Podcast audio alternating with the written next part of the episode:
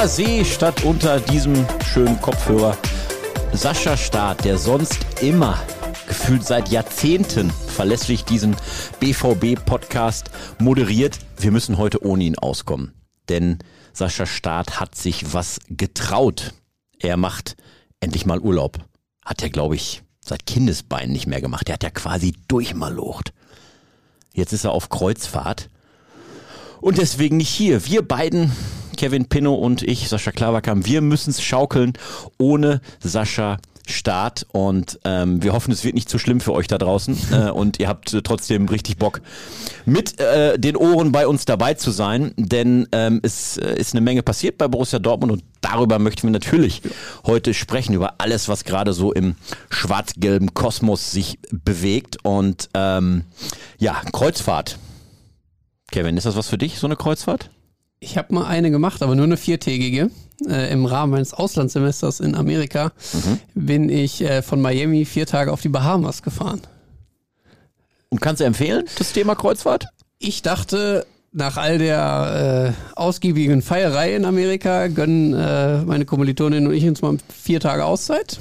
Das war auf dieser Kreuzfahrt nicht der Fall. Da war noch mehr Party, als wir vorher schon in den sechs, sieben Monaten erlebt hatten. Also äh, am Ziel vorbei, aber es hat trotzdem sehr viel Spaß gemacht, muss man sagen. Ob ich jetzt so für 14 Tage dafür zu haben wäre, weiß ich allerdings nicht. Klingt jetzt nicht so, als wäre eine Kreuzfahrt dein absoluter Urlaubsfavorit. Nee, ich glaube nicht. Was ist eher so das, wo du sagst, das muss ich jedes Jahr haben, damit ich mich richtig erholen kann, die Akkus aufladen kann? Ja, so eine Woche Strand mit gutem Wetter, das brauche ich eigentlich schon. Das Problem ist, ich habe eine Frau, die findet Strand nicht so geil und mag es eigentlich lieber in äh, kälteren Gefilden. Das heißt, wir haben jetzt ähm, Island für uns entdeckt. Da waren wir jetzt schon zweimal und ähm, haben dann eine schöne Rundreise einmal komplett um die Insel gemacht. Kann ich auch nur jedem wirklich äh, sehr empfehlen, sehr schön. Hat meinen Horizont auf jeden Fall sehr erweitert. Und ähm, ja, wir werden uns jetzt weiter Richtung Skandinavien vorkämpfen, Norwegen, Schweden, das steht nochmal alles so auf der Liste. Klingt aber eher danach, als hätte deine Frau beim Thema Urlaub das sagen, weißt Definitiv. du, weil du würdest dich in der Sonne am liebsten ahlen und brutzeln, ja. sie nicht und ihr macht's halt nicht. Also ich, klingt ja danach, nach. als wärst du zweiter Sieger in der ja. Urlaubsthematik. Ja, auf jeden Fall. Aber wir waren auch schon zweimal auf Fuerteventura, also ich äh, habe manchmal auch noch ein Wörtchen mitzureden. ich weiß ja gar nicht, ob Sascha Staat schwimmen kann überhaupt ob der vielleicht Seepferdchen hat oder so. Also Aber wenn, wenn, dann hat er auf jeden Fall so eine schöne Speedo an, oder? Richtig, ja, so eine, so eine, so eine Bohrrad-Schwimmbuchse, wo man sich die beiden Träger so noch über die Schultern, ja, das wäre ein Foto, das würde sicherlich allen, die uns irgendwie zuhören, nie wieder aus dem Kopf gehen. Sascha, wir ähm, freuen uns auf einen Urlaubsgruß. Ja, auf jeden Fall. Per Postkarte am liebsten, so ganz klassisch. Ähm, ja, und äh, der ist gerade auf Kreuzfahrt. Ich stelle mir die Frage, warum? Also wegen der schönen Themenbuffets, die es da gibt und der dann von morgens bis abends futtern kann oder warum macht er das? Du, ich habe keine Ahnung. Ich habe mit ihm vorher nicht gesprochen. Er wird uns das bestimmt berichten, oder? Ja, da hoffen wir mal drauf. Und dann wird er uns vorschwärmen von 16 Gängen pro Mahlzeit. Das wird hart für uns, die hier wirklich nur mit boah, ein paar Körnern jeden Tag, ein bisschen trockenem Brot und stillem Leitungswasser äh, ich auskommen. Möhrenrisotto im Kühlschrank für heute. Möhrenrisotto. Mhm. Ja, dann herzlichen Glückwunsch zu dieser kulinarischen Planung. Ähm, aber beim Thema Urlaub steigen wir doch ein ins schwarz-gelbe Land. Also der Urlaub, den Sascha Staat jetzt macht, den wir vielleicht auch noch im Sommer machen dürfen, der ist ja für einige BVB-Profis, noch nicht für alle, aber für einige jetzt vorbei. Also es ist wieder losgegangen bei Borussia Dortmund und ähm, das wie immer mit so einem richtigen Check, mit so einer Leistungsdiagnostik. Ähm, macht der BVB die eigentlich, um eben zu schauen, dass da keiner im Urlaub geschludert hat und eben vielleicht zu oft an diesen Themenbuffets entlang gegrätscht ist, die der Staat gerade vor sich hat auf dem Schiff? Ja, ich glaube, die Gefahr ist schon da bei dem einen oder anderen, dass er da vielleicht mal zu, ähm, ja, zu sehr zugreift. Aber alles in allem, die trainieren natürlich auch äh, in ihrem Urlaub fleißig, haben da entsprechende Pläne dann auch von den Trainern immer mitbekommen, die letzten Jahre über und wissen natürlich, dass sie sich im Kern dann trotzdem immer noch professionell verhalten müssen, was vor allem die Essgewohnheiten angeht. Aber klar, dieser, dieser Test ist dann einfach da oder diese zwei Tage sind dafür da, um zu schauen, wie fit sind die Jungs, an welchen äh, Punkten muss vielleicht noch ein bisschen gedreht werden, wie kann man aber auch das Training in den kommenden Tagen und Wochen steuern, wer muss vielleicht noch ein bisschen individuell an äh, Sachen ähm, ja, nachbessern. Also das ist schon, glaube ich, äh, unheimlich wichtig für Trainer, für Staff, für alle Beteiligten, um dann die entsprechenden Pläne auszuarbeiten für die Spieler. Zwei Tage hat die Leistungsdiagnostik gedauert. Am Montag und Dienstag mussten Krafttests und die üblichen Laktatentnahmen und alles Mögliche musste jeder dann äh, über sich ergehen lassen und sich checken lassen. Und dann am Mittwoch war es dann halt soweit die erste Einheit auf dem Rasen am Aki-Schmidt-Platz in ähm, Dortmund-Brakel. Du warst ja auch mit vor Ort. Ähm, welchen Eindruck hat äh, die Mannschaft gemacht? Hat der neue Cheftrainer Edin Terzic denn so gemacht? Also das hat ja, als der verpflichtet wurde oder als klar war, so er wird's wieder machen, nachdem Marco Rose entlassen worden ist, hat das ja irgendwie gefühlt so eine, so eine Aufbruchstimmung vermittelt, oder? Also was man so von Fans gehört hat, ähm, was man aus dem Vereinsumfeld so wahrgenommen hat, das war ja fast so ein bisschen messianischer Zug, den, den das Ganze inne hatte. Ähm, war das auch am Mittwoch so beim Trainingsauftakt, dass da, äh, dass der so mit so einem kleinen Heiligenschein da begleitet wurde? Also gefeiert wurde er auf jeden Fall von allen, die da waren. Und er hatte auch ein ganz schön breites Grinsen im Gesicht, weil ähm, für ihn war es ja Neuland, äh, diese, diese Atmosphäre. Und diese Sphären kannte er noch gar nicht, weil zu seiner Zeit ähm, als Interimstrainer waren ja keine Fans zugelassen im Stadion. Ähm, und er hat ja auch in seiner Ansprache gesagt, lasst uns so laut sein wie noch nie, lasst uns so viel arbeiten wie noch nie. Ähm, der hat also richtig Bock, das jetzt auch mit den Fans gemeinsam zu erleben. Und das war gestern ja nur ein ganz, ganz kleiner Vorgeschmack mit 1300 Leuten da äh, im Jugendstadion von Borussia Dortmund auf dem Trainings Trainingsgelände in Brakel. Aber ja, er hatte Lust. Ich glaube, die Mannschaft hatte auch Lust, dass der Ball jetzt mal äh, ins Spiel kommt nach diesen zwei dann ja doch auch ähm, anstrengenden Tagen. Das äh, klingt halt immer so leicht. Leistungsdiagnostik, da wird ein bisschen ins Ohr gestochen, Blut abgenommen und das war's. Nee, man konnte es ja auch ähm, in einem Video von Borussia Dortmund sehen, Mahmoud Dahoud war ja völlig fertig und hat gesagt, das ist eigentlich immer echt wirklich fies. Du hattest Urlaub und wirst dann direkt zwei Tage so gequält. Ähm, die waren ja dann auch noch wirklich, das, das führt ja so weit, die waren beim Augenarzt, die waren beim, beim ähm, Zahnarzt. Also sie werden wirklich von oben bis unten einmal komplett durchgecheckt und müssen da auch viel machen. Und ähm, ich glaube, wenn der Ball dann wieder im Spiel ist, freuen sich alle. Das kennt, glaube ich, auch jeder Kreisligaspieler, wenn so die erste Phase der Vorbereitung mit den ähm, Laufeinheiten dann durch ist und äh, endlich wieder gekickt werden kann. Das ist einfach schön. Edi Terzic, ähm, ja, der hat ja auch deswegen so eine Art Aufbruchstimmung schon erzeugen können, obwohl er ja gerade erst anfängt, so mit einer kompletten Saison und inklusive Vorbereitung da die Mannschaft fit zu machen und einzustellen und sein System so zu etablieren. Ähm, deswegen auch Aufbruchstimmung erzeugt, weil er ja eben so gefühlt für die Fans einer von ihnen ist. selber Südtribünensteher, Borusse durch und durch und für den gibt's so irgendwie ähm, nichts Schöneres, als eben für diesen Verein zu arbeiten. Und ähm, wird der wirklich so ein Kredit haben bei den Fans? Also es kann ja auch sein, dass es bei ihm am Anfang nicht gut läuft. Ja, man muss ihm auf jeden Fall eine Eingewöhnungszeit zustehen. Ne? Also klar, äh, jeder oder jeder ist jetzt übertrieben, aber fast jeder ähm, Fan hat sich diesen Trainer auf der Bank von Borussia Dortmund gewünscht. Ähm, ja, damals äh, gab ja damals auch schon große Diskussionen überhaupt ähm, bei der Verpflichtung von Marco Rose. Warum hat man das denn überhaupt getan? Aki Watzke, Sebastian Kehl, Michael Zorg. Ah, warum mussten wir da jetzt jemanden von extern holen? Wir hatten doch jetzt jemanden in unseren eigenen Reihen, der so einen ja, herausragenden Job dann am Ende gemacht hat. Vor allem natürlich durch die Qualifikation ähm, für die Champions League, aber natürlich noch mehr durch diesen Pokalsieg. Endlich mal wieder ein Titel für Borussia Dortmund. Und das ist jetzt natürlich das große Ganze, wo er dran anschließen muss. Und was natürlich sich jetzt alle erhoffen, das geht jetzt einfach so weiter. Ich würde sagen, es wird nicht so weitergehen. Also auf jeden Fall nicht in dieser Ebene ähm, oder auf dieser Ebene, sondern natürlich müssen wir auch damit rechnen, dass vielleicht am zweiten Spieltag in Freiburg ähm, die Welt schon wieder ein bisschen anders aussieht. Borussia Dortmund vielleicht noch nicht den Fußball spielt, ähm, den Eden Terzic sich vorstellt, den aber vielleicht auch die Fans sich wünschen, dass es an der einen oder anderen Stelle ruckeln wird. Das wird normal sein. Ähm, und dann bin ich auch wirklich gespannt darauf, wie die Fans dann reagieren und wie viel Zeit man ihm gibt, wie viel Vertrauen man in ihn hat. Ähm, ich bin mir sicher, die Verantwortlichen werden jede Menge davon haben, ähm, weil, wie du gerade auch gesagt hast, er ist einer von den Fans, er ist ein Dortmunder durch und durch und ähm, lebt diesen Verein wie, glaube ich, kaum ein anderer. Das ist ein großer Vorteil bis zu dem Zeitpunkt, wo es dann vielleicht nicht mehr so gut läuft. Aber ich denke, da wird Borussia Dortmund sich schon gut aufgestellt haben, auch mit den Leuten dann im Background, die er jetzt dazu bekommen hat, um dann eben vielleicht auch so etwas schwierigere Phasen mal so ein bisschen besser abzufangen. Und es ist ja auch so, dass es relativ holprig schon losgeht. Klammer auf, ist häufig so in der Sommervorbereitung, aber in diesem so besonderen Halbjahr mit Blick darauf, dass die WM in Katar ja auch noch im Winter hinterhergehängt wird, ähm, ist es besonders holprig, weil natürlich er zwar an, zum Trainingsstart geladen hat, zum Aufgalopp, aber eben eigentlich alle die, naja, fast alle die, die wahrscheinlich dann in der ersten Elf stehen werden, jetzt noch gar nicht da sind, sondern die Nationalspieler kommen ja erst in einer Woche, weil die noch im Einsatz waren in der Nations League für ihre Nationalmannschaften und ähm, deswegen noch ein bisschen längeren Urlaub haben. Das heißt, 8., 9. Juli, erst dann wird so der Kader komplett sein. Ähm, und wenn du dann mal rechnest, 8. Juli bis erstes Pflichtspiel am 29. Juli dann im Pokal bei 1860 München, da liegen ja auch nur noch roundabout 20 Tage zwischen. Das ist ja echt verdammt kurz bei der Menge an Neuen, die einzubauen sind, bei den Spielern, die eben jetzt noch nicht mit im Trainingsablauf sind. Da kann sich noch kein Automatismus irgendwie so entwickeln. Ist der Zeitraum zu kurz womöglich, um einen richtig guten Start hinlegen zu können?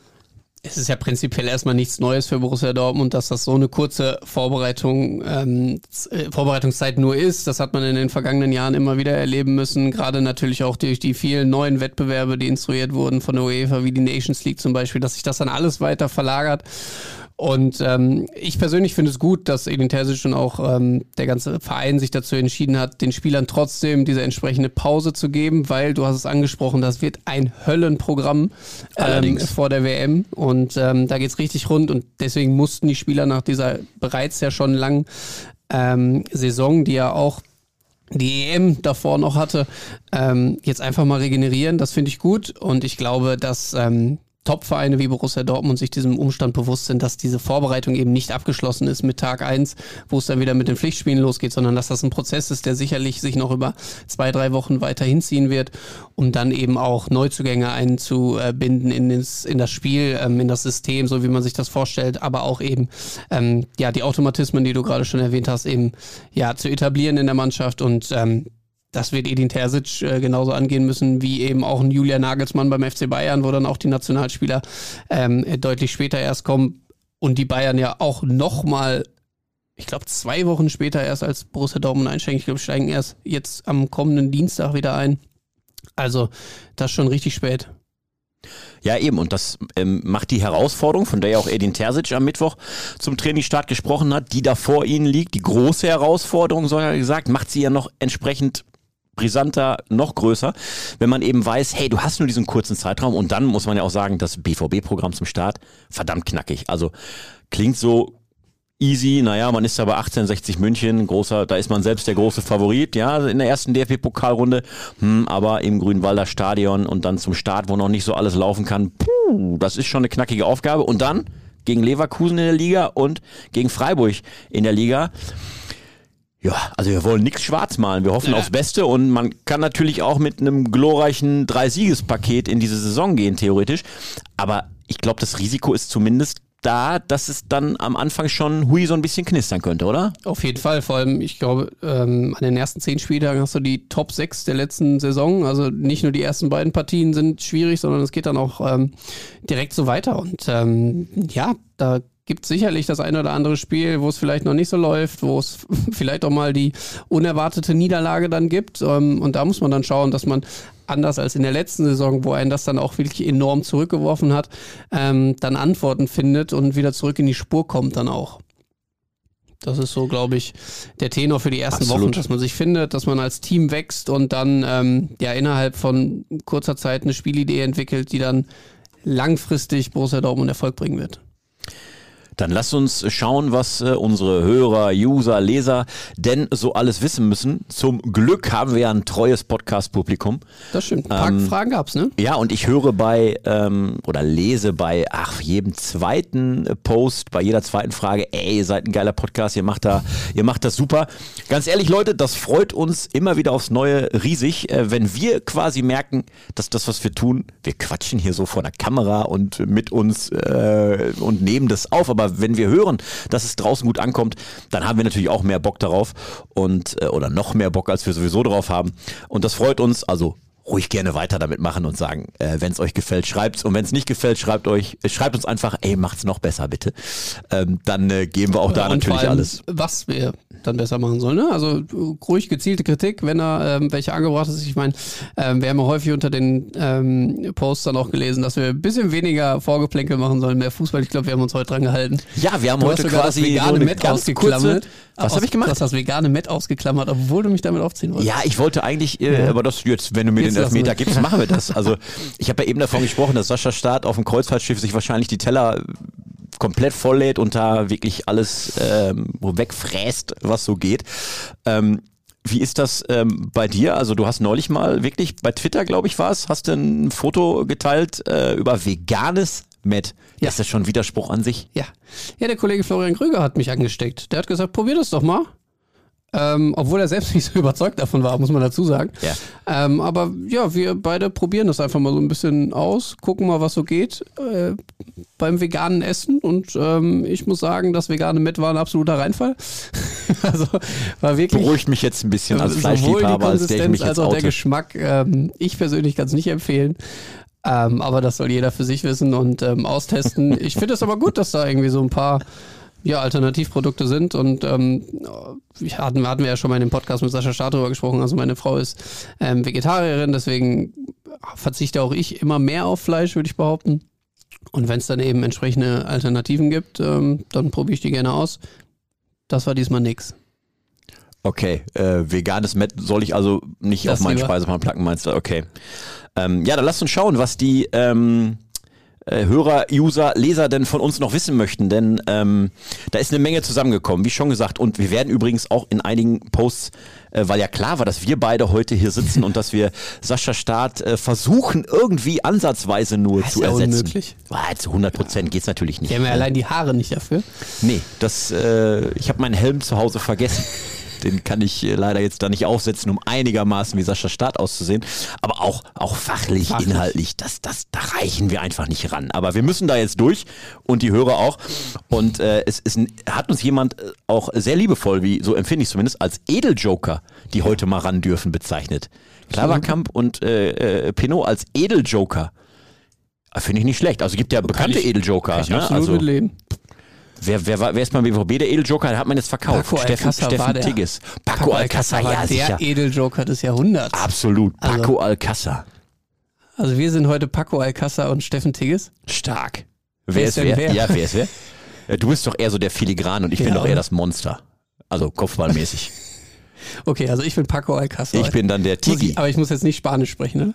Das wollen wir allen Hörern auf jeden Fall ersparen. Una cerveza, por favor. Ja, das äh, aber dann kennst du aus auch. Malle. Ne? Ja, richtig. Also, Tag bester Podcast. Jürgen Kohler favorisiert den BVB in der nächsten Saison vor den Bayern. Seine Meinung hat Gewicht. Ich fürchte nur, so etwas verstärkt den Druck auf Edin Terzic immens. Er muss die ganzen Neuzugänge ja erstmal zu einer Mannschaft formen. Wie seht ihr das? Also ist in der Tat so, die alte BVB-Legende Jürgen Kohler, der Jahrhundertfußballer sozusagen, ähm, hat, äh, der Fußballgott hat sich ähm, weit aus dem Fenster gelehnt, hat gesagt, äh, für mich ist der BVB aufgrund der Transferpolitik gerade der Top-Favorit. Und ähm, fand ich auch ein bisschen gewagt, muss ich sagen. Wie siehst du's? Ja, also wenn man auf den aktuellen Kader der Bayern guckt und schaut, wen die sich so dazu geholt haben, sieht das jetzt auch nicht so schlecht aus. Ähm, also jetzt mal ganz nüchtern betrachtet, ähm, ja, Borussia Dortmund hat ordentlich nachgelegt und ja, mit so einem Kader musst du auch den Anspruch haben, ganz, ganz oben anzuklopfen. Mhm. Ähm, aber ich verstehe auch jeden, der sagt, ähm, es braucht etwas Zeit, um eben dann auch diese Anzahl an Neuzugängen einzubinden und vor allem natürlich auch Neuzugänge, die von Anfang an funktionieren müssen auf gewissen Positionen. Ne? Also ein Haller ist halt der, wir gehen jetzt mal alle ganz stark davon aus, dass er in den kommenden Tagen offiziell vorgestellt wird. Ähm, ist natürlich der, der Erling Haaland ersetzen muss, der 86 Tore in 89 Spielen gemacht hat. Der muss direkt funktionieren. So. Weißt du das auswendig oder spickst du da jetzt nee, gerade bei den Zahlen? Das weiß ich auswendig, weil ich habe ja, hab ja das Spielerzeugnis geschrieben. Ja, ich weiß, ich bin ja zu alt. Ich vergesse viel zu schnell Zahlen. Wie heißt nee, du nochmal? Buchstaben vergesse Paco. ich also auch. Ja, Paco. Paco, genau.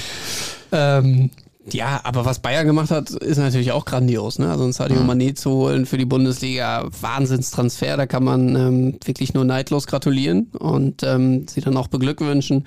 Mit Masraui auch jemanden geholt, da war ja auch der BVB mal interessiert, ähm, auch kein schlechter Kicker da auf der Linksaußenbahn. Und ähm, Gravenberg ebenfalls ähm, Top-Transfer. Und wenn man jetzt wirklich äh, so standhaft ist in München und es schafft, Robert Lewandowski äh, doch noch zu halten, ich meine, ich, ich gehe jetzt mal nicht davon aus, aber sollte es wirklich so kommen, dann ist das natürlich eine unfassbare Offensive und dann ist es trotzdem für mich persönlich, vielleicht für Jürgen Kohler nicht, aber für mich persönlich dann doch wieder der Top-Favorit. Und wenn wir nochmal so ein bisschen auf den Druck kommen, das fand ich eigentlich sehr gut, was da gestern ähm, nach der Trainingseinheit Edin Terzic so gesagt hat. Er hat gesagt, Druck ist eigentlich immer so negativ konnotiert, wenn wir darüber sprechen.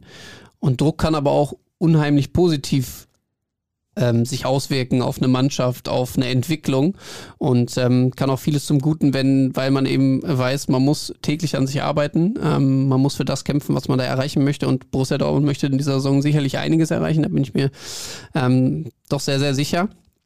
Und ähm, das eben nicht nur im Pokal, sondern du musst dieses Jahr auch in der Liga ähm, für dich eben Platz 1 dann ausgeben. Sie werden es vermutlich nie so offensiv sagen, aber ich gehe stark davon aus, dass Sebastian Kehl, Edin Terzic, Hans-Joachim Watzke da intern ähm, schon die Nummer 1 anpeilen in der Bundesliga. Ich glaube, du musst ja auch nach außen glaubwürdig sein. Nicht überheblich, klar, und nicht irgendwie arrogant oder äh, irgendwie ähm, nach dem Motto, jetzt greifen wir schon zum Titel oder so.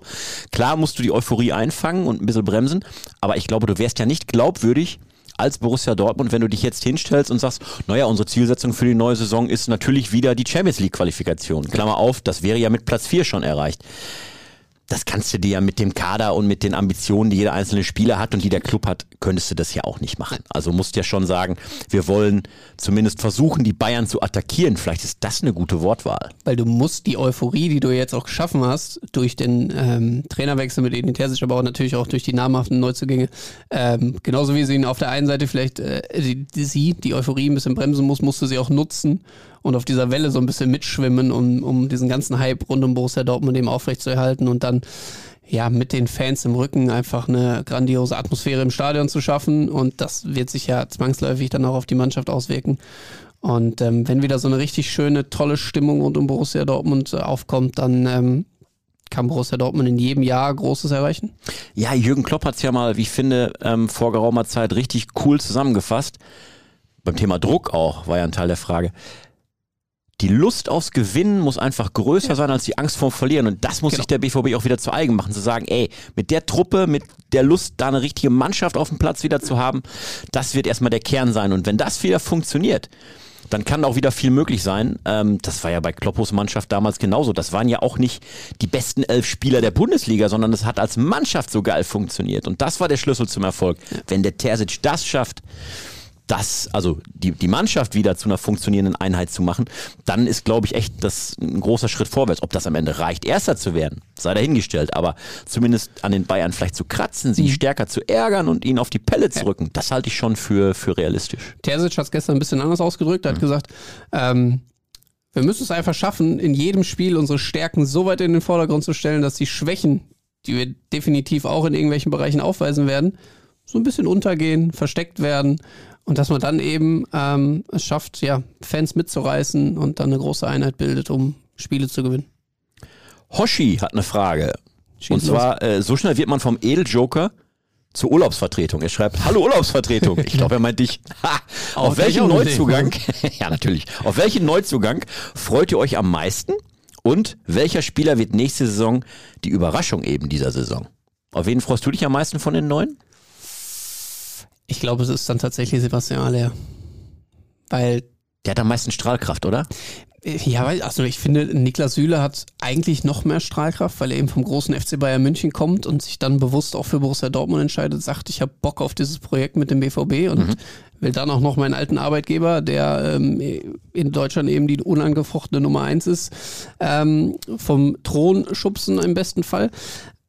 Aber Sebastian Aller ist ich persönlich fand ihn schon extrem interessant, als er damals bei Eintracht Frankfurt gespielt hat. Ähm, für mich ein, ein, super Neuner, den ich mir auch damals schon tatsächlich für Borussia Dortmund gewünscht hätte, äh, in der einen oder anderen Transferphase. Deswegen glaube ich, dass das schon äh, eine sehr, sehr interessante Sache werden kann mit ihm da vorne drin. Das ist jetzt so einfach meine ganz persönliche Meinung, ohne die jetzt groß begründen zu können, so aus dem Bauch raus einfach. Auf den freue ich mich. Ja, geht mir genauso. Also auf Sebastian Aller, als klar war, dass der es wird als Nachfolger von Erling Haaland, da war ich ähm, nicht nur zufrieden, sondern da war ich echt gut drauf, weil ich dachte, hey, ähm, der BVB hat da echt gut analysiert, hat gesagt, okay, wir verlieren jetzt natürlich einen Top-Torjäger, aber wen müssen wir holen, damit wir vielleicht sogar als Gewinner aus der Nummer rausgehen, weil natürlich auf, bringt dir ein Haller aufgrund seines Spielertypus und seiner Fähigkeiten vielleicht auch das eine oder andere, was ein Haaland hier nicht gegeben hat und da eröffnen sich vielleicht neue Möglichkeiten. Du wirst vielleicht schwerer ausrechenbar, als wenn sich alles auf Haaland fokussiert ähm, und das ähm, klingt echt verheißungsvoll, was der BVB da geschnürt hat. Ich finde auch, dass ein Haller ähm, und der hat ja auch in der Bundesliga schon bewiesen, dass das äh, richtig drauf hat und hat sich vielleicht jetzt nochmal weiterentwickelt, auch durch Champions League Einsätze und durch einen Club wie Ajax, wo ja auch nicht äh, die schlechtesten Kicker des Planeten so rumlaufen. Ja, und man darf auch die Zeit in der Premier League nicht vergessen. Also ja. klar, der hat für West Ham die 50 Millionen nicht eingebracht. Ähm, war ein schönes Verlustgeschäft, aber der hat, glaube ich, trotzdem in 40 Spielen zehnmal getroffen in der Premier League. Ähm, und auch das wird eine Erfahrung gewesen sein, die ihn hat reifen lassen. Und was mich an diesem Transfer so besonders gefreut hat, ist, dass vorausgesetzt, es läuft alles einigermaßen, es muss gar nicht herausragend laufen, aber es läuft einigermaßen, hat Borussia für die kommenden Jahre erstmal Ruhe, wenn es um die Stürmerposition geht. Und ich glaube, diese Ruhe hatte man seit Robert Lewandowski nicht mehr. Mhm. Weil man immer mit Stürmern gespielt hat, die entweder ausgeliehen waren, Paco Alcázar, Batshuayi, ähm, oder wo man wusste, ein Pierre-Emerick Aubameyang, der wird nach höherem streben. Bei Erling Haaland war seit der Verpflichtung klar, der wird maximal zwei Jahre in Dortmund spielen, dann zieht es ihn irgendwo anders hin. Sebastian Haller hat jetzt in drei Top-Ligen gespielt in Europa, ähm, ist ein bisschen rumgekommen, wird gutes Geld verdient haben, ist jetzt in einem Fußballeralter, wo er, glaube ich, jetzt einfach mal fünf Jahre bei einem Verein spielen könnte. Jetzt kann ich nicht in seinen Kopf schauen, ich weiß nicht, wie sein Plan ist, aber er hat ja einen langfristigen Vertrag unterschrieben bei Borussia Dortmund und ähm, ich könnte mir vorstellen, dass das jetzt einfach mal ein bisschen Ruhe gibt für drei, vier Jahre. Und vielleicht geht man dann nochmal in die zweite Verhandlung oder hat dann die Möglichkeit, mit Yusufa Mokoko sich selbst nochmal jemanden ähm, richtig hinten dran zu ziehen, der dann in drei, vier Jahren dann auch der auf dem Level ist, ähm, Stürmer Nummer eins beim BVB zu werden. Also wir halten Sebastian Haller für einen richtig guten Einkauf, für einen Top-Stürmer. Jetzt gab es zuletzt ja in den Niederlanden äh, ein paar Fußballexperten, die haben da irgendwie richtig Schelte betrieben. Die haben irgendwie, naja, es klang so ein bisschen wie beleidigte Leberwurst nach dem Motto, äh, geht in die Bundesliga, geht zu Dortmund, verlässt Ajax und so ungefähr. Also die haben ihm ja sogar äh, vorgeworfen, naja, was wollt ihr denn mit dem? Der kann ja noch nicht mal einen Ball so richtig annehmen und kontrollieren. Ähm, ja, also für mich kam es irgendwie so rüber wie, die sind beleidigt, dass da einer geht und sind traurig, dass sie halt einen richtig, richtig geilen Fußballer verlieren. Erstens gibt es diese Stimmen immer. Also bei jedem Wechsel hast du irgendjemanden, der da was Negatives dran findet und ähm, meist kommt es natürlich von der Seite, die ihn verliert. Ähm, man muss natürlich festhalten, die Eredivisie ist jetzt nicht die Top-Liga und ähm, da sind vielleicht auch 21 Tore, glaube ich, in der vergangenen Saison nicht unbedingt so aussagekräftig wie, wie 21 in der Premier League, Bundesliga, Serie A.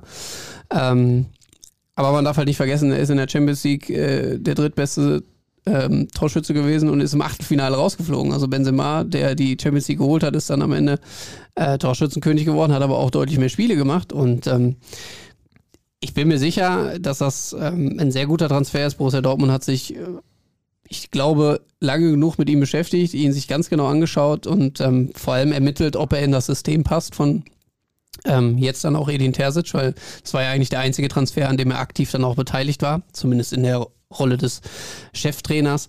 Ähm, und vielleicht ist bei unseren ähm, Nachbarn aus den Niederlanden vielleicht auch so ein bisschen ähm, ja, sauer aufgestoßen, dass generell da gerade so eine Abwanderung herrscht aus der Liga. Also alle Topspieler, muss man wirklich sagen, mit ja. Gravenberg, Masraui, Aller, Götze, ähm, äh, von, von PSW hat, glaube ich, auch noch einer den, den ähm, Verein gewechselt in Richtung Premier League. Also da ist alles, was eigentlich gut war, abgewandert. Vielleicht ist die Liga jetzt zu uninteressant für sie, dass sie rüberschauen müssen zur Bundesliga und da ihre Themen aufmachen. Aber ja, wie du schon sagst, ein bisschen beleidigte Leberwurst ist da auch bei. Zweiter Teil der ähm, Hörerfrage eben war ja, ähm, was glaubt ihr, wer könnte der überraschen oder wer könnte die Überraschung der Saison werden?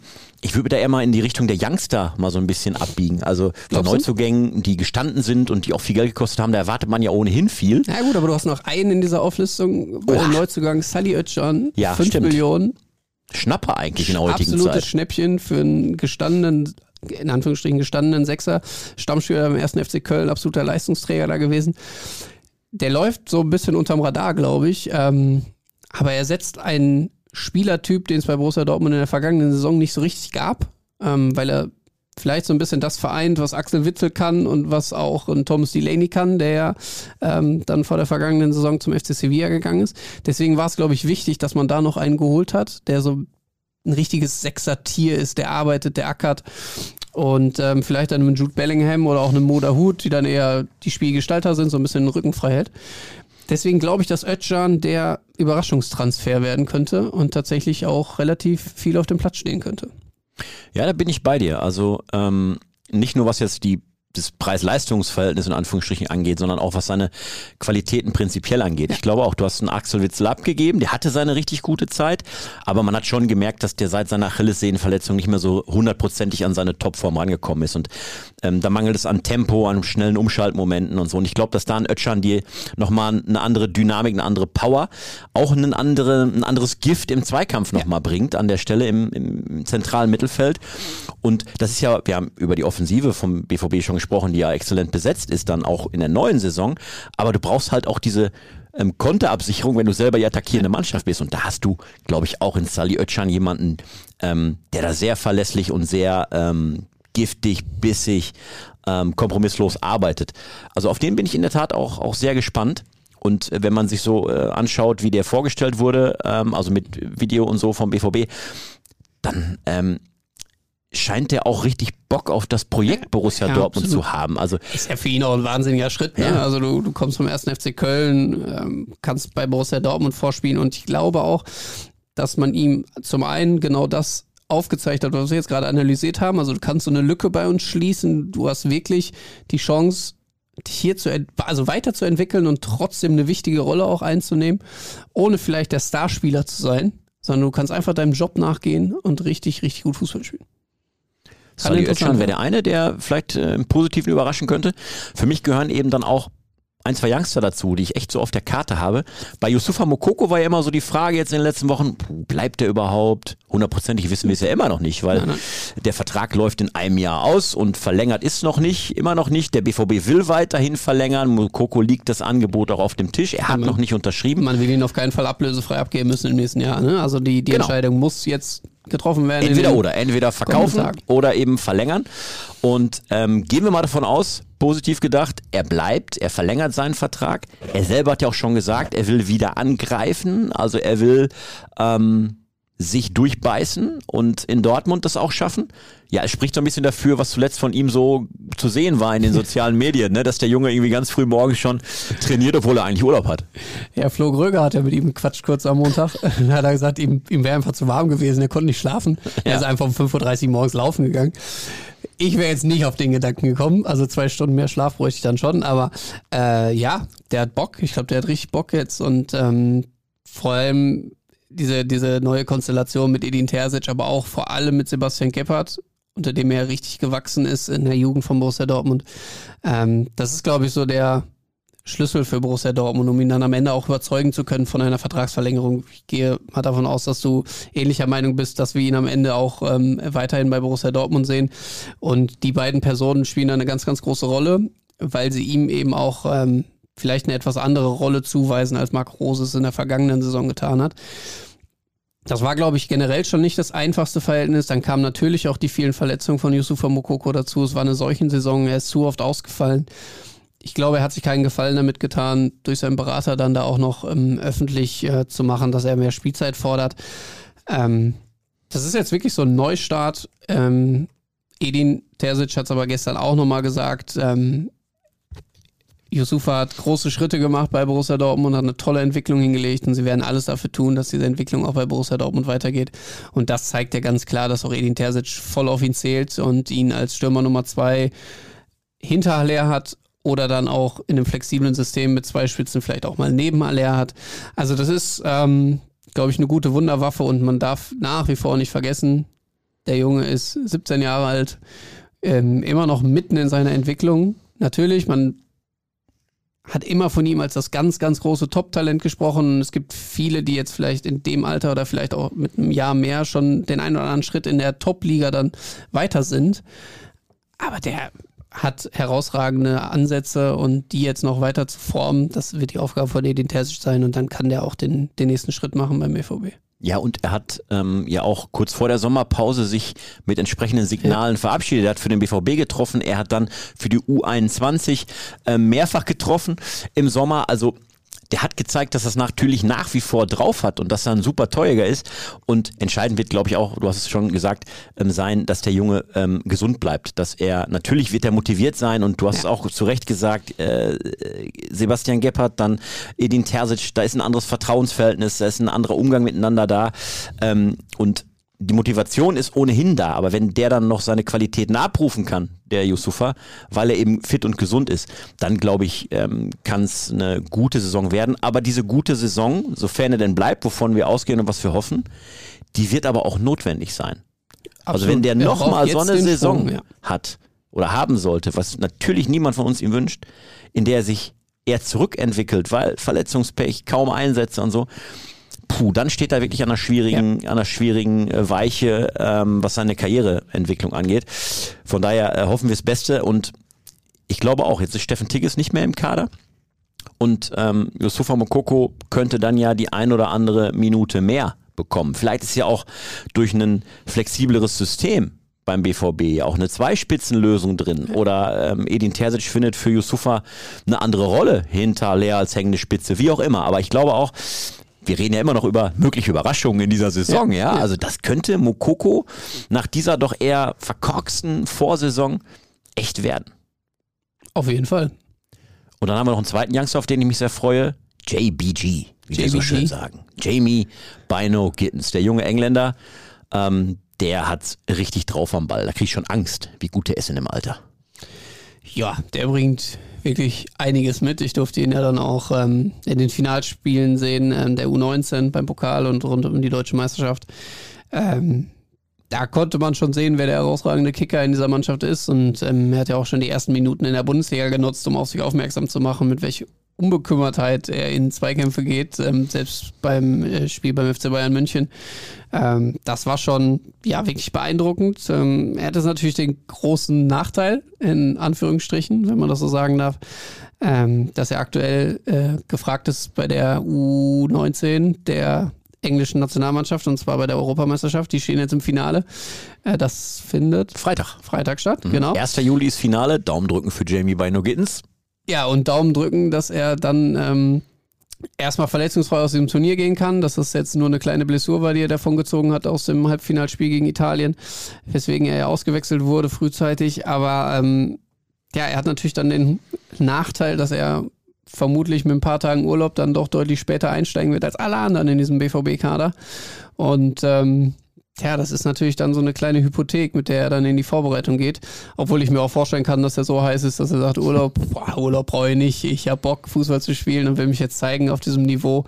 Ähm, so würde ich ihn jetzt einschätzen, weil er ja auch im, in der vergangenen Vorbereitung ja schon ähm, dabei war, auch im Trainingsjahr in Bad Ragaz, wo er sich ja dann verletzt hat.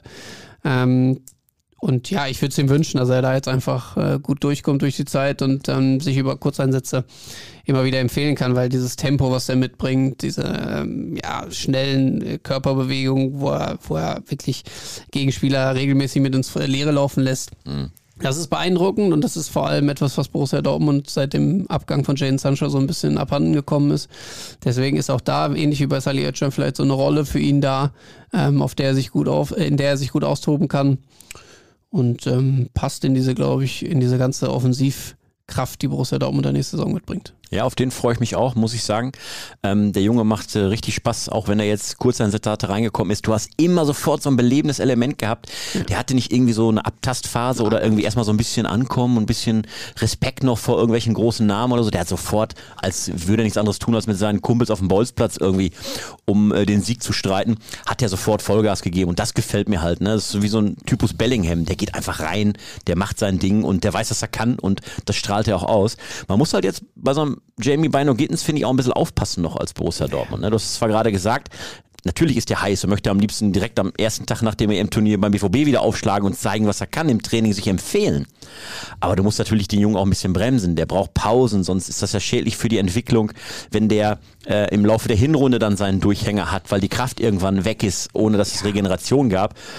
Aber vielleicht macht das ja jetzt im Urlaub wie äh, Yusufa Mokoko und äh, trainiert morgens auch um 5.30 Uhr. Also ähm, das ist ja eine Zeit, wo Sascha Statan schon äh, mit seinem Teller am Buffet steht auf dem Schiff. Ähm, und der trainiert dann auch schon. Ja, also der wird alles geben, ähm, da bin ich mir sicher. Er kommt natürlich auch so ein bisschen aus einer, also erstmal ganz klar, der Sprung von der U19 als 17-Jähriger zu den Profis, äh, das ist ein enormer und das wird er auch körperlich irgendwann merken. Ähm, und jetzt muss man dazu sagen, das hat Lars Ricken ja auch oft bemängelt, ähm, Leiter des Nachwuchszentrums bei Borussia Dortmund. Ähm, die U19 hat ja eigentlich gar keinen richtigen Wettbewerb letztes Jahr gehabt. Also die haben ja nur die Hinrunde gespielt äh, in der Bundesliga, gar nicht mal so viele Spiele, ich glaube 16 waren es. Ja, gut, dann konnte man froh sein, dass man in der Youth League weit gekommen ist im Pokal, da kamen dann noch einige mehr zu. Aber das ist natürlich was ganz anderes, was ihn jetzt in der äh, Profisaison erwartet. Da hat er, glaube ich, die Anzahl an Spielen, die er in der gesamten letzten Saison gemacht hat, vor der WM schon äh, auf dem Buckel, sofern er sie dann auch absolviert. Aber ja, da kommt einiges auf ihn zu, aber ich glaube, wir können uns auf ihn freuen und ähm, das ist cool, dass man, dass man so einen Spieler frühzeitig ja, gesichtet hat, gescoutet hat, ähm, ihm vom Konzept Borussia Dortmund überzeugen konnte und ihn dann aber auch Schritt für Schritt rangeführt hat, nicht zu früh vielleicht auch und er jetzt voll durchstarten kann. Dann lass uns auf die nächste äh, Hörerfrage schauen. Hallo K und K, schreibt einer. Klar wie Kevin. Ja, ich dachte erst wäre der Supermarkt, äh, der gemeint wäre. K und K? Kenn ich nicht. Kennst du nicht? Du kaufst nur irgendwie in so Luxus-Feinkostläden ein, ne? Edeka. Achso. Hallo K&K, mit Süle, Schlotterbeck und Hummels, stand jetzt auch Akanji, hat man drei Innenverteidiger mit Startelf-Ambitionen. Auf der 6, wir haben eben über Özcan gesprochen, herrscht hingegen Mangel. Meint ihr, einer der Innenverteidiger könnte im Notfall auf der 6 einspringen? Schlotterbeck stelle ich mir da zum Beispiel sehr interessant vor, schreibt er. Siehst du einen Mangel auf der 6? Ehrlich gesagt nicht, nee. Nee, also ich Da sehe müssen da, schon ein paar Verletzungen kommen. ich sehe da Jude Bellingham, also jetzt vielleicht nicht der ganz, ganz klassische Sechser, aber da ist ja immer noch ein Jude Bellingham, Motorhut, äh, Emre Can ähm, und dann eben noch ein Salihcan. Sind vier Leute für zwei Positionen, ist auch so ein ähnlicher Konkurrenzkampf eigentlich wie in der Innenverteidigung. Ich vermute, dass ein äh, Schlotterbeck äh, auch mal auf einer 6 aushelfen könnte im absoluten Notfall. Ähm, er aber prinzipiell in der, in der Innenverteidigung natürlich besser aufgehoben ist. Aber absolut, also wenn es wirklich so kommen sollte, ich, ich gehe nicht von aus, du wirst auch nicht von ausgehen, dass ähm, Manuel Akanji tatsächlich keinen Verein finden wird und dann bei Borussia Dortmund bleiben würde, dann hätte man, glaube ich, die stärkste Innenverteidigung, die man sich so wünschen kann. Gleichzeitig vermutlich auch die teuerste Innenverteidigung, die man so äh, seit langem mal bei Borussia Dortmund hatte. Aber das ist schon eine, eine krasse Kombi. Und ähm, man ist natürlich mit, mit allen dreien plus Akanji auch sehr flexibel. Ne? Also man hat die Möglichkeit, mit zwei als Innen- Innenverteidigung zu spielen, aber man kann auch eine gute Dreierkette spielen, mit Hummels vielleicht so ein bisschen als verkappten Libero, ähm, aufgrund der Schnelligkeit, dass er ein bisschen tiefer stehen kann und dann mit den doch deutlich schnelleren Süle und Schlotterbeck so ein bisschen davor. Also das ist ähm, definitiv so, dass Sebastian Kehl einen guten Job gemacht hat, wenn es darum geht, auch die Defensive zu stärken und vor allem so frühzeitig da auch zu agieren. Ähm, und auch ein Zeichen zu setzen, eben mit einem Niklas Süle, der sagt, yo, FC Bayern, vielen Dank für die netten Jahre. so in der Art. Aber das Und, war ein äh, Coup, oder? Also da ist dem Sebastian Kehl echt ein Coup gelungen. Ein Wahnsinn. Stammspieler vom FC Bayern zu holen, also der Stamminnenverteidiger, keiner hat für den FC Bayern in der vergangenen Saison mehr Minuten in der Verteidigung gemacht. Nationalspieler im besten Alter und dann auch noch ablösefrei. Also besser kannst du nicht machen. Und dann dazu noch jemanden zu holen, der einen ähnlichen Weg gehen könnte, der natürlich jetzt ein bisschen Geld gekostet hat, aber der als junger Innenverteidiger schon auf einem enorm hohen Level spielt, auch Nationalspieler, die zusammen sogar das Duo bilden könnten ähm, bei der WM, man weiß es ja nicht. Ähm, Antonio Rüdiger wird da ein Wörtchen mitreden wollen, vermutlich, und das auch zu Recht, aber das ist schon stark, wenn du zwei Nationalspieler aus Deutschland hast, die dann in deinem Kader spielen. Und dazu noch einen altehrwürdigen Mats Hummels, den man ja jetzt auch nicht unterschätzen darf bei äh, allen Dingen, die ihm vielleicht in den letzten Jahren abgegangen sind, wie die Schnelligkeit. Aber er war ja noch nie der große Sprinter. Das muss man ja auch ähm, erwähnen. Da hat er immer noch Qualitäten im Zweikampfverhalten, in der Antizipation von, von Gegenangriffen, da frühzeitig gut zu stehen. Also das ist schon. Ja, und nicht zu vergessen die Führungsqualität, was äh, die Mannschaft äh, Genau. an sol als solches angeht. Nicht nur die sportliche Qualität, wenn es denn auf dem Rasen zur Sache geht, sondern so eine Mannschaft auch eben Ja. zu lenken und ähm, durch so eine Saison mitzubringen. Aber die Frage rund um Hummels finde ich an der Stelle in der Tat noch spannender. Die kommt auch ähm, von den Hörern natürlich an, an, an zumindest so angerissen, ob das vielleicht sogar schon so eine Art Wachablösung sein kann in der Innenverteidigung, die jetzt in dieser Saison ansteht. Wenn du weißt, du hast Süle und Schlotterbeck, die ja vielleicht sogar ähm, bei der WM das Stamminnenverteidiger-Duo der deutschen Nationalmannschaft bilden könnten. Ähm, und du hast natürlich noch einen Mats Hummels, dessen Vertrag aber auch im nächsten Sommer dann eben in Dortmund ausläuft. Ist es vielleicht schon so, dass sich Mats Hummels da eher hinten anstellen muss? Ich glaube, da gibt es zwei verschiedene Sichtweisen. Man muss einmal die von Borussia Dortmund sehen und die ist ähm, so, dass man sehr, sehr klug gehandelt hat, weil man frühzeitig mhm. reagiert hat und zwei Spieler geholt hat, die Mats Hummels, sollte er äh, im kommenden Sommer dann entweder seine Karriere beenden, sie vielleicht nochmal woanders fortsetzen zu wollen, in einer Liga mit vielleicht etwas anderem, äh, mit etwas anderen Ambitionen, dann hat man zwei in der Hinterhand, die man perfekt da reinwerfen kann und die das neue Innenverteidiger-Duo von Borussia Dortmund werden können. Dann gibt es natürlich auch die Sichtweise von Mats Hummels und der wird sich auf keinen Fall hinten anstellen wollen. Dafür sind seine Ansprüche immer noch zu hoch und ähm, Dafür hat er, wie du sagst, die Führungsqualitäten zum einen, aber auch die sportlichen Qualitäten auf dem Platz, dass da auch natürlich eine Rotation immer wieder möglich ist und auch super wichtig ist, vor allem aufgrund dieser Vielzahl ähm, von Spielen, was da ja alles auf Borussia Dortmund zukommt mit DFB-Pokal, mit Champions League, mit ähm, dieser wirklich sehr eng getakteten Bundesliga-Saison. Und da immer wieder variieren zu können mit Süle Hummels als Combo, als Schlotterbeck äh, Süle als Combo oder Schlotti und äh, Hummels als Combo, das ist natürlich richtig gut und ähm, gibt Edin Terzic verschiedenste Möglichkeiten oder wie auch schon gesagt, alle drei gleichzeitig mal aufzubieten da ist echt viel In der Tat, also da bist du wirklich ähm, ja, personell gesegnet an der Stelle, das darf man glaube ich sagen. Ja, und da gibt es wirklich Schlimmeres als ähm, zu viel Qualität im Kader zu haben. Du musst es gut moderieren als Trainer, glaube ich. Ne?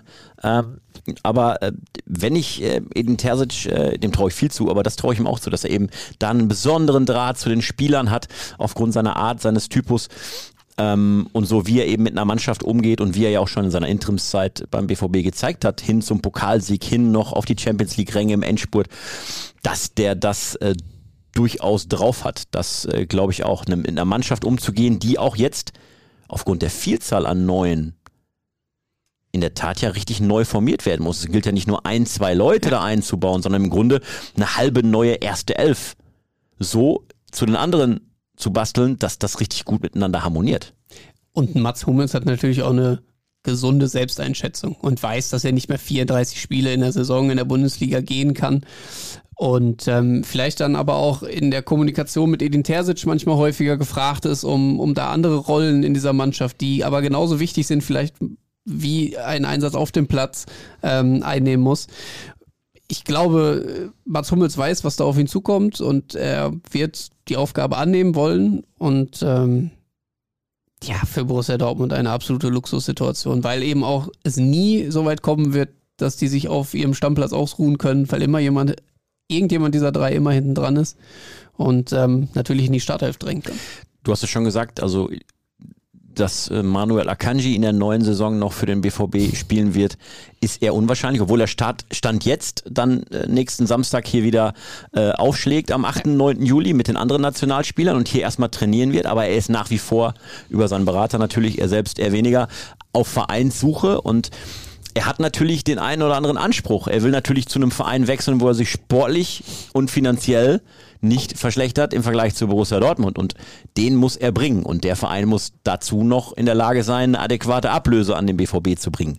Aber es klingt nicht allzu kompliziert vielleicht am Ende, weil wir wissen, da ist noch eine Menge Zeit, ja. bis das Transferfenster schließt. Und es hat ja auch immer so viel im Sommer mit einer Art Poker zu tun. Ja, also wer zuckt als erstes, wer hat die besten Nerven, wenn es darum geht, ach komm, ich habe dir doch 25 Millionen geboten, willst aber 30, wollen wir mal gucken, wer am längsten aushält, bis er Ja oder Nein sagt.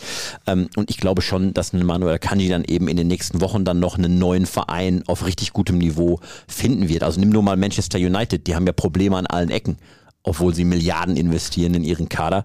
Ähm, da könnte ich mir vorstellen, dass er da eben dann am Ende dann auch landen wird. Ja, der europäische See ruht generell noch sehr ruhig. Ne? Ja. Ne? Also wenn man sich das mal anschaut, in der Bundesliga wurden sehr früh viele Transfers schon eingetütet. Jetzt ja auch nicht nur bei Borussia Dortmund, auch die Bayern haben ja schon früh zugeschlagen. Und das äh, Transferfenster ist ja offiziell noch gar nicht eröffnet. Äh, von daher, da ist noch genügend Zeit für Manuel Akanji einen Verein zu finden. Und ich glaube auch Borussia Dortmund ist da relativ entspannt aber auch nur, weil sie eben frühzeitig gehandelt haben und schon den Backup in den eigenen Reihen haben. Ähm, sonst wäre das sicherlich anders, ähm, aber so können sie relativ ruhig in die nächsten Verhandlungsrunden gehen. Um, da wird es einen Abnehmer geben, da bin ich mir auch sicher. Lass uns noch einmal kurz beim Thema Transfer, Transfermarkt ja. bleiben, denn das beschäftigt natürlich auch weitere Hörer und äh, User, nämlich das Thema ähm, David Raum zum Beispiel. Also der BVB hat natürlich schon etliche Einkäufe gemacht, hat ähm, auch schon den einen oder anderen Spieler abgegeben. Das wissen wir alles, haben es auch schon tausendmal erzählt. Aber was der BVB auch klar gemacht hat, ist, bevor jetzt noch richtig groß eingekauft werden muss oder kann, da muss erst noch ein Verkauf her. Das kann Nakanji sein, das kann vielleicht auch ein Nico Schulz sein, den man äh, noch abgibt ähm, und da händeringend ja gerade irgendwie nach einem Verein sucht, der Bock drauf hat, Nico Schulz zu verpflichten. Da könnten auch noch andere ins ähm, Gespräch kommen, wie zum Beispiel ein Rafa Guerrero, ähm, oder andere. Aber für den Fall, dass der BVB eben noch neue Einnahmen generieren kann über einen Verkauf, da schwebt ja dieser Name David Raum eben durch den besagten Raum. Also äh, wie wahrscheinlich ist es denn, dass im Fall der Fälle es ist dann wieder Kohle da in der Transferkasse, der BVB A auf der Position, Linksverteidiger David Raum irgendwie zugreift und B auch für diese kolportierte Ablöse, die da um 30, 40 Millionen schwankt. Ich glaube, das spielt relativ viel ineinander. Also wenn natürlich, man sagt das, äh, Borussia Dortmund wird nur noch aktiv, wenn tatsächlich auch jemand den Verein verlässt. Wenn aber jetzt ein Torgan Hazard, ein rechtsoffensiver Spieler den Verein verlässt, dann ist ja nicht unbedingt Handlungsbedarf auf der linken Außenverteidigerposition. Dass sich viele Fans ähm, eine Neuausrichtung auf der linken Seite wünschen, das ähm, ist nichts Neues und vielleicht ist es auch mittlerweile an der Zeit, weil Rafael Guerrero vor allem in der letzten Saison vielleicht nicht mehr so überzeugt hat wie zu seinen äh, in seinen Anfangsjahren beim BVB. Trotzdem bin ich nach wie vor großer Fan von Rafael Guerrero und ich glaube auch, dass ähm, mit Edin Terzic und den Neuzugängen da nochmal ein bisschen was Neues entstehen könnte und der wieder mehr Bock auf Fußball hat, weil er ist ja schon so ein Lustfußballer. Also es gibt die Tage, da dreht er auf, weil er richtig Feuer im Arsch hat und Lust hat, Fußball zu spielen. Und wenn dann zwei, drei Sachen nicht klappen, dann ist die Lust manchmal auch wieder schnell weg. Ich glaube, es hängt sehr stark davon ab, ob wirklich noch für Nico Schulz jemand gefunden wird oder tatsächlich auch direkt für die Nummer 1 Lösung ja nach wie vor auf links außen Rafael Guerrero. Also wenn tatsächlich, tatsächlich der FC Barcelona da anklopfen sollte und eine gewisse Summe bietet, dann ist der BVB ja mehr oder weniger gezwungen, da nochmal zu agieren, weil du wirst nicht mit Nico Schulz als Linksverteidiger Nummer 1 in die Saison gehen und mit einem Tom Rote hinten dran glaube aber auch nicht, dass ein Tom Rote direkt als Stammspieler eingeplant würde. Also auch die andere Konstellation würde nicht funktionieren. Ähm, und dann ist da halt wirklich noch diese sehr, sehr, sehr, sehr hohe Ablösesumme für einen Spieler, der natürlich eine richtig starke Saison gespielt hat bei der TSG Offenheim mit starken Offensivaktionen, aber man auch ähnlich wie bei Rafael Guerrero in der Defensive dann doch die eine oder andere Schwäche manchmal ähm, erhaschen kann ich glaube, es ist zu viel für den BVB am Ende in dieser Transferperiode. Und das hat Sebastian Kehl ja auch häufig gesagt. Dieser Umbruch, der bevorsteht beim BVB, der kann nicht in einer Transferperiode ähm, durchgeführt werden. Ich glaube, er hat uns alle, ich schließe dich da jetzt mal mit ein, schon überrascht, wie weit er diesen Prozess fortgesetzt Absolut. hat. Absolut, also mit dieser Vehemenz habe ich auch nicht gerechnet, keine ähm, Frage. So viele neue Namen und das dann auch im Team hinter dem Team, das ist schon ähm, beeindruckend gewesen wenn ich jetzt mich festlegen müsste, ich glaube nicht, dass David Raum in der kommenden Saison bei Borussia Dortmund spielt. Siehst du das anders? Ich halte es auch für sehr unwahrscheinlich. Ich möchte es nicht ausschließen, weil wenn du ähm, einen Rafa Guerrero zum Beispiel verkaufen würdest ja, äh, und du sagst, ich habe da ähm, dann die Möglichkeit und B auch den Bedarf letztlich, weil nur Tom Rote wäre sicherlich ein bisschen wenig. Ähm, und wenn du Nico Schulz vielleicht auch noch irgendwie abgibst, dann musst du was tun auf der Position. Und dann sagst du dir, okay, wen holst du?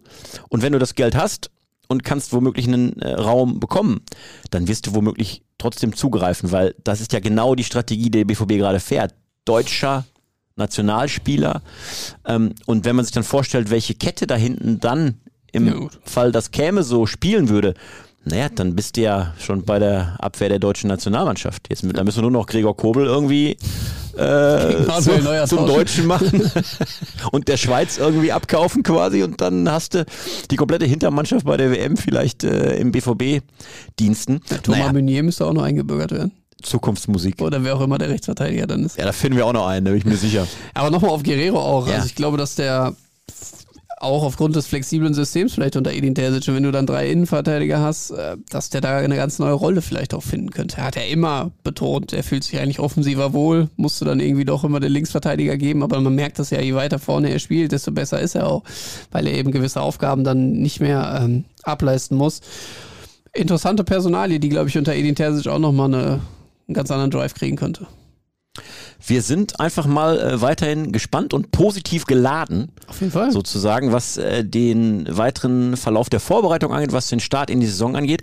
Lass uns noch mal ganz kurz zum Schluss unseres Podcasts vorausschauen, denn ja, du bist gerne. in wenigen Tagen im Trainingslager. Dir Krampe fährt runter nach Bad Ragaz, du fährst runter und da stehen dann wieder intensive Tage in Bad Ragaz an. Ich glaube, das klingt für so einen Außenstehenden, der uns zuhört, immer so ein bisschen romantisch. Ja, Ach, die fahren ins Trainingslager. Die, ja, fahren mal ein bisschen in die, die gucken dir eine Woche zu, essen zwischendurch ein Eis, trinken Cappuccino und schreiben einen Text abends. Ja. Ist aber nicht so, oder? Klär unsere Hörer mal auf. Das ist echt mal Lore im Ich sag mal so, ich trinke ein Cappuccino und esse ein Eis, dann ist meine Kostpauschale auf jeden Fall schon mal weg. In der Schweiz auf jeden Fall. In der Schweiz auf jeden ja. Fall. Ähm, dann greife ich ins eigene Portemonnaie. Nein, also das ist... Äh, ich habe es ja letztes Jahr als erst, zum ersten Mal erlebt und ähm, darf ja jetzt auch ein zweites Mal mit. Freue mich auch sehr, habe richtig Lust drauf, vor allem natürlich, weil die Neuzugänge dann auch eingebunden werden. Aber das ist schon, Arbeit für die Spieler, das ist aber natürlich auch Arbeit für uns, weil wir begleiten natürlich die Einheiten. Ähm, wir sind drumherum, aber auch immer mit einem Ohr mit äh, den Leuten dann irgendwie verbunden, schauen, ähm, ob es neue Infos gibt, weil das Transferfenster ist natürlich weiterhin geöffnet. Ähm, da schläft auch keiner. Es kann also jederzeit auch noch was passieren. Wir haben letztes Jahr da, da dann den, ähm, die Ankunft von Daniel Mahlen natürlich sehr begleitet, geschaut, wann kommt er dann tatsächlich zum BVB und ähm, ja, auch ähnlich. Diesmal muss man natürlich schauen, die genannten von dir, ähm, die für einen Abgang bereit stünden, ähm, da kann natürlich auch täglich was passieren. Wir berichten von den Trainingseinheiten, wir berichten von den Testspielen, ähm, wir machen Videoschalten. Es gibt natürlich jeden Tag Medienrunden mit entsprechenden Spielern. Ähm, es gibt aber auch exklusiv Einzelinterviews ähm, mit Spielern, wo wir dann tatsächlich alleine die Möglichkeit haben, mal mit ihm eine halbe Stunde zu sprechen ähm, mit dem entsprechenden Spieler oder Verantwortlichen. Und ähm, so ein Tag äh, hat dann schnell mal 10, 12 Stunden. Also das geht ruckzuck, weil die dann, halt, wie gesagt, schon meistens zweimal trainieren, ähm, bis auf den Tag nach dem Spiel. Da gibt es dann meist nur eine Einheit da haben auch wieder die Möglichkeit, mal so ein bisschen äh, das Tempo rauszunehmen. Aber es ist schon ordentlich äh, Programm und wir werden natürlich auch ähm, für die Ruhrnachrichten ordentlich Programm auf die Straße bringen. Ja, das steht außer Zweifel. Also macht eine Menge Bock, aber ist auch ganz weit weg von irgendeiner äh, Ferienlagerromantik. Ja, auf jeden Fall. Also nach neun Tagen ist dann aber auch okay. Dann kann man noch Urlaub in Deutschland machen. ähm, ja, Feinschliff gibt's dann im Trainingslager, kurz vor dem ja. Saisonstart nochmal. Und äh, da schließt sich so ein bisschen der Kreis unseres Podcasts. Wir sind so ein bisschen eingestiegen mit der Frage, ja, BVB bereitet sich vor. Was ist denn so eine richtige Zielsetzung für die neue Saison? Ähm, was traust du denn, stand jetzt natürlich super früh noch, aber was traust, traust du dem BVB denn zu in der neuen Saison? Das einzig Gute ist, in der vergangenen oder vor der vergangenen Saison habe ich diesen Podcast ja auch gemacht, äh, vor der Saison zusammen mit ähm, Sascha Staat und musste da auch einen Tipp für die Saison abgeben und habe gesagt, sie werden Meister.